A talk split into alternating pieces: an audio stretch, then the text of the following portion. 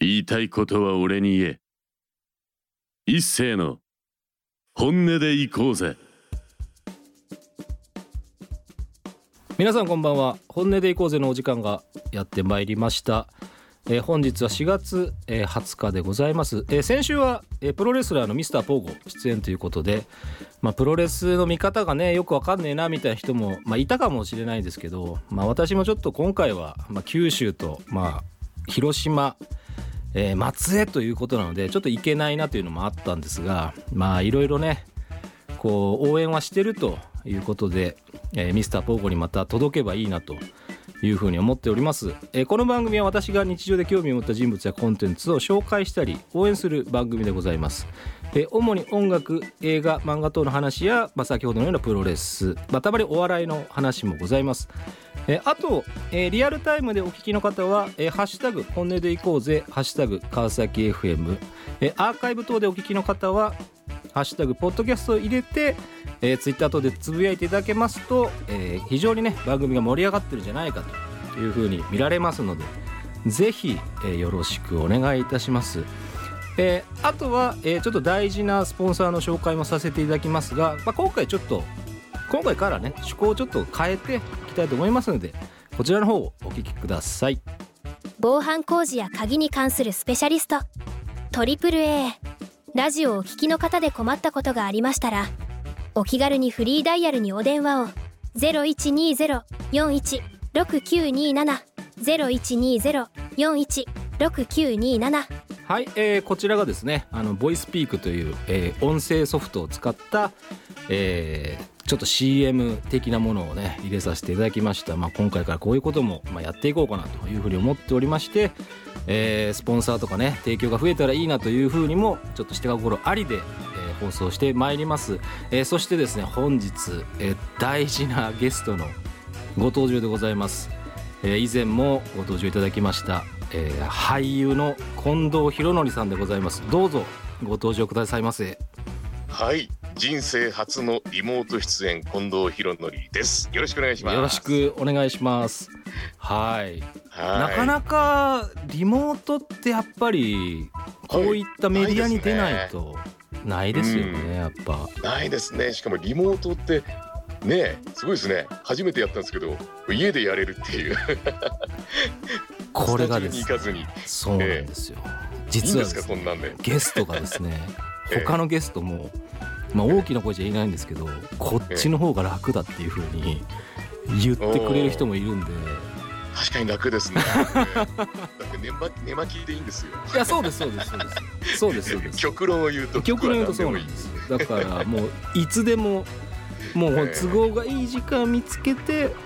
収録することが可能になりますの ですごいですねこんなことが可能になったらもうみんなどんどん怠け者にいやーなっちゃいますねこれがですねちょっとええ本当にそのまあ以前はですよきっはいと考えられなかったと思うんですよラジオをこんなリモートで撮るなんて、そうですよねはい、しかもタイ私ムラグとかねあるんじゃないかとかそうそうなんですありますもんね、はい、で私だって今スタジオにいないですからねお家ですかそうですあら あの東京のボーイズスタジオというふうにあの言い張ってますけど、まあ、家ですよはいはいそうですか。はい、あじゃあお互いなんかねバイクとか通ったらなっちゃいなまっすちゃいますねきっとだから夜やはり狙いてますけど、まあ、たまに救急車通りますからわかります。うちも通りますんで はいうちも道路に面してるんで。そうなんなったらですすいよませんということでいえいえ、まあはいそういう臨場感も含めてぜひあの川崎 FM をお聞きの皆様には、えー楽しんでいただきたいというふうに思っておりますので後ほど、えープロフィールの、まあ、紹介ですとか、えーお便りの紹介もさせていただきますので最後までよろしくお願いします。お願いします。はい、えーそれでは近藤博則さんのプロフィールを私から紹介させていただきます。えーアトミックモンキー所属、えー代表作はですね、まあ、最近はですねやはり Amazon プライムオリジナルの「ザ・ボーイズホームランダー役」えー私があと発見したのでは UNEXT の「ヒットラーを追跡せよ」えーアニメネットフリックス「テルマエ・ロマエ・ノバエの」えーもうほぼレギュラーでご出演なさってましてまあかなり今熱いあと Amazon オーディブルでね朗読がもうサブスク入っちゃえばもう聞き放題ですからもういろんなものがございますのでぜひ、えーご確認いただきたいというふうに思っておりますはい、いやよく見つけてくださいましたね。なんかマニアックいやなーもマニアのッまクでですね やっヒットラーを追跡せよはかそうなりそうそうそういやあれってあのちょっと余談になるんですけどはい。字幕がないんですよ日本で見れるやつってあーないでしたっけ？ないんです吹きね。替え版しか存在してないんですよはいはいはい。ほうほうほうだからあれをもう向こうの俳優さんあ俳優さんじゃないですね向こうのキャスティングで見るのはできないのでなるほど。向こうの人の声はもうないん我々でのす声になってる。なってます本当の声を知ることがない。はいあのあれはもう完全に日本版になってますからあそうですか。それは知りませんでした。あらあら選べないんですね。選べません UNEXT 申しで訳ない。はい視聴可能でござい ますはいいやいやボブベイヤーさんって人吹き替えた んです。すみまそうせんで。すねボブさんすみません。私の声に差し替わってます。差し替わってましたはいすいません元 CIA そうそうそうそう。そうなんです。すいません。どうでもございません、えー、そしてですねあお便りもあのーいただいておりまして、ありがとうございます。はい、えーそれではですねちょっとあの昔懐かしいご出演されてた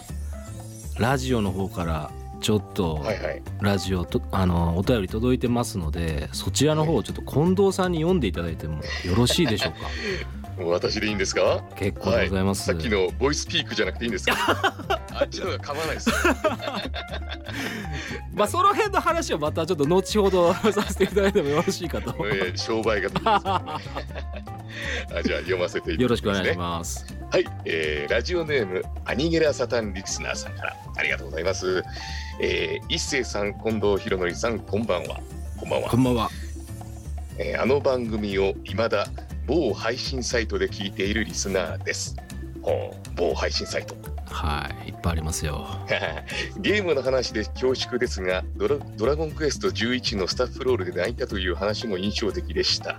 今プレイ中のゲームやおすすめがありましたら教えてくださいということではいぜひあははははなるほどはゲームですか、いゲームまあ、うん別に今のゲームにこだわらずですけどやっぱりそう世代的によくやってたゲームとか思い出があればぜひ教えていただきたいというふうに思ってますがはいそのドラゴンクエストの、まあ、11あ11っていうんですかねは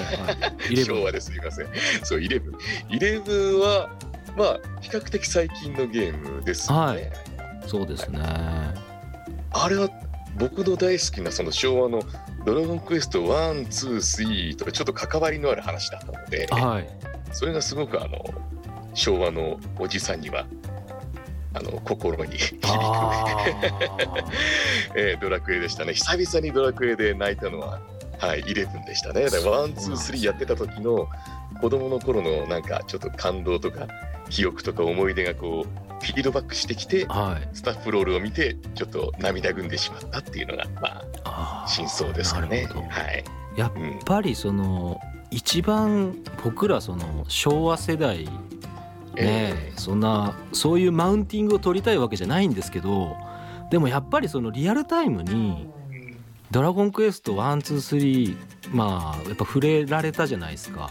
そうですね。はいやっぱすごく発売日になんかみんないやヨドバシカメラに並んだとかねニはいュースになってましたーよなっね。てましたねカ学校ツア休んで行っゲてけしからんみたいな。えそうだから抱き合わせ商法とかねえはいはいはいはい。いろいろ私の田舎でもありました謎のよゲームと謎のゲームを買わないとドラクエを買えない。そうですそうそうそうありましたね。単体売りはしませんっていう恐ろしい時代で したそうそうそう売れてないソフトと一緒に売ることによってっていう。はい、はい、はいはい。そうですねえドラゴンクエストナンバリングとしてはもうずっと続けられてたんですかそうですね全部全部やりました。あすごい公式のあのはいあのスピンオフはやってないですけどああなるほどその公式のものは全部はいやってますそね。うか、えー、僕はもうこう言っちゃなんですけどもう4で止まりましたねおお天空編のファミコンの最後のフ作品ですァミね。コン最後で止まってしまいましたあらーそこからもうじゃあファイブのビアンカかフローフローラかでこう熱く討論をすることはなかったわけですね。誰と結婚するんだっていうのはファイブそうあの耳が痛いんですけどなかったですねそうそうですか周りそでうなんですよゴチと結婚したってそ盛うり上がりませんでしたがそうだからそういう情報だけを聞くんですけどうん、僕は全くそこには参加できずというああそれはねちょっと悔しいですよねあのーなんかこうスーパーファミコンになってからなんかその、ええ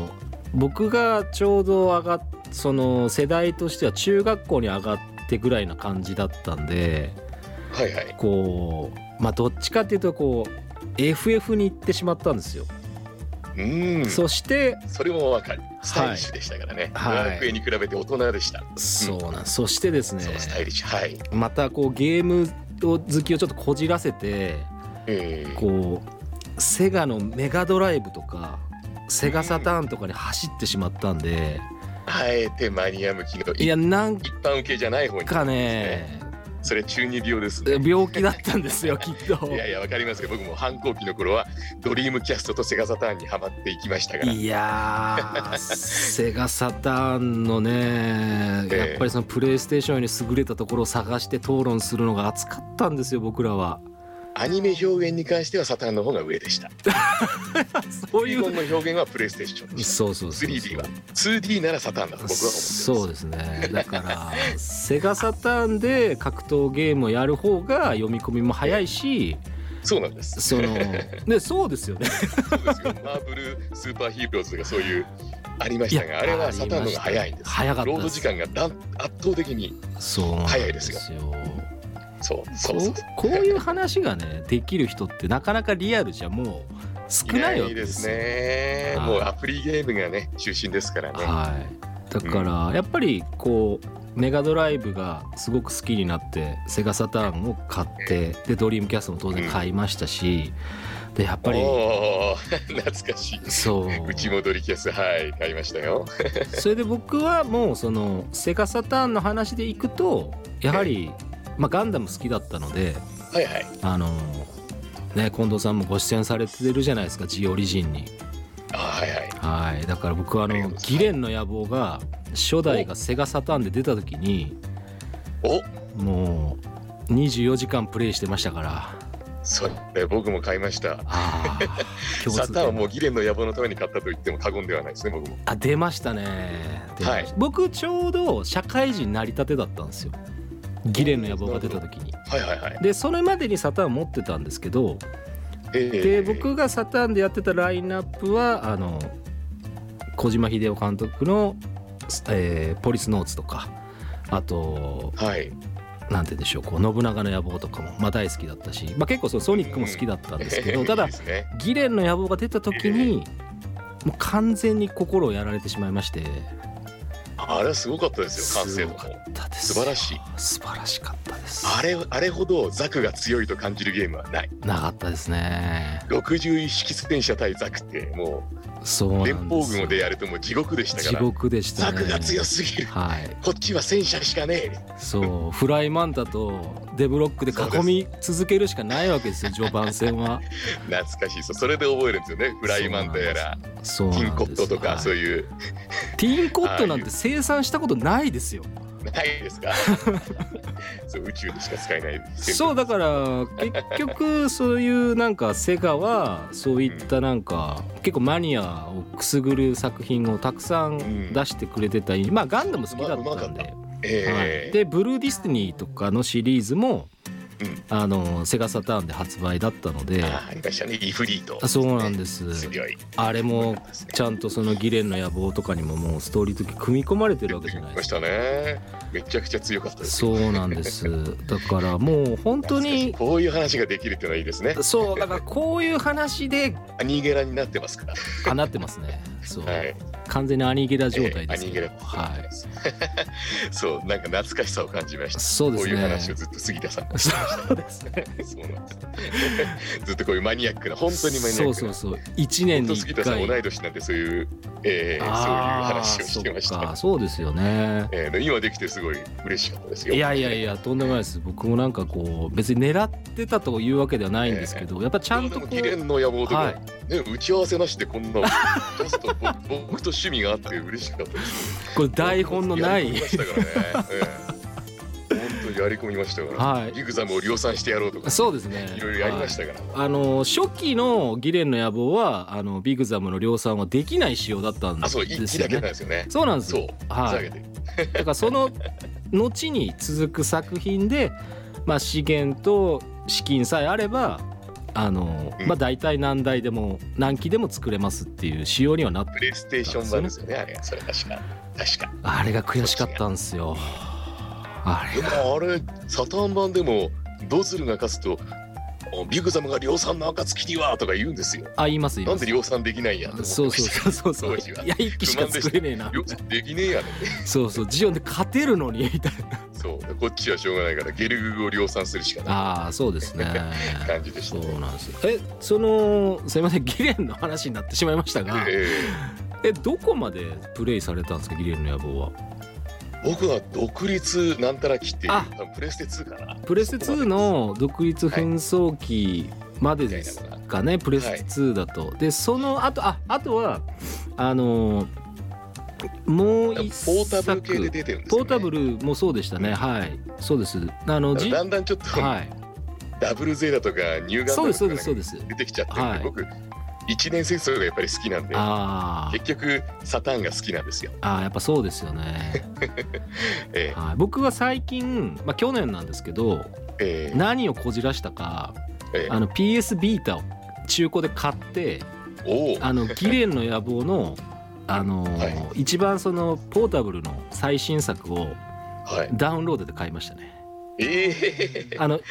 一番仕様がセガサターンの、あのギレンの野望にそのマップでそのユニットを動かす仕様に変わっ戻ったんでええ原点回帰原点回帰でであとは各プレイヤーでそのパイロットモードとかそのええその送水モードとかでいろいろこうキャラ選択がまあかかなり多岐にわたる仕様になったのではいはいはい、まあそれをやってないとえーギレンの野望全部やったっていうことを語れないん でなるほど買そっこはちょっと手出せなかったですやりましたねはいはいや僕もそうでしたか、リアルタイムでは全然買ってなかったんですけどえ割とその某配信サイトとかではこうえーちょっと面白そうにまだこう動画アップされてる方もいらっしゃったのでええいえやちょっとやってみようかなと思ってやっぱりち ょっとやってしまいましたね本当に。そうですか、はいいやいやいやいやすいませんなんかギレンの野望の話もちょっともっとしたいんですけどしたいですねちょっと はいまあでもいろいろ他の話はいですあよねの実は、その私のプロレスえっ、とラジオに出てくれてるそのミスターポーゴというそのプロレスラーがまあはいましてあはいで近藤さんも趣味がプロレス鑑賞だというふうにはプロフィールにも書かれてましたので、そうですえーまあ、お好きなその選手ですとかあとはその、まあ、試合をどういうふうな視点で、まあ、見てるとかそういった部分をちょっとあの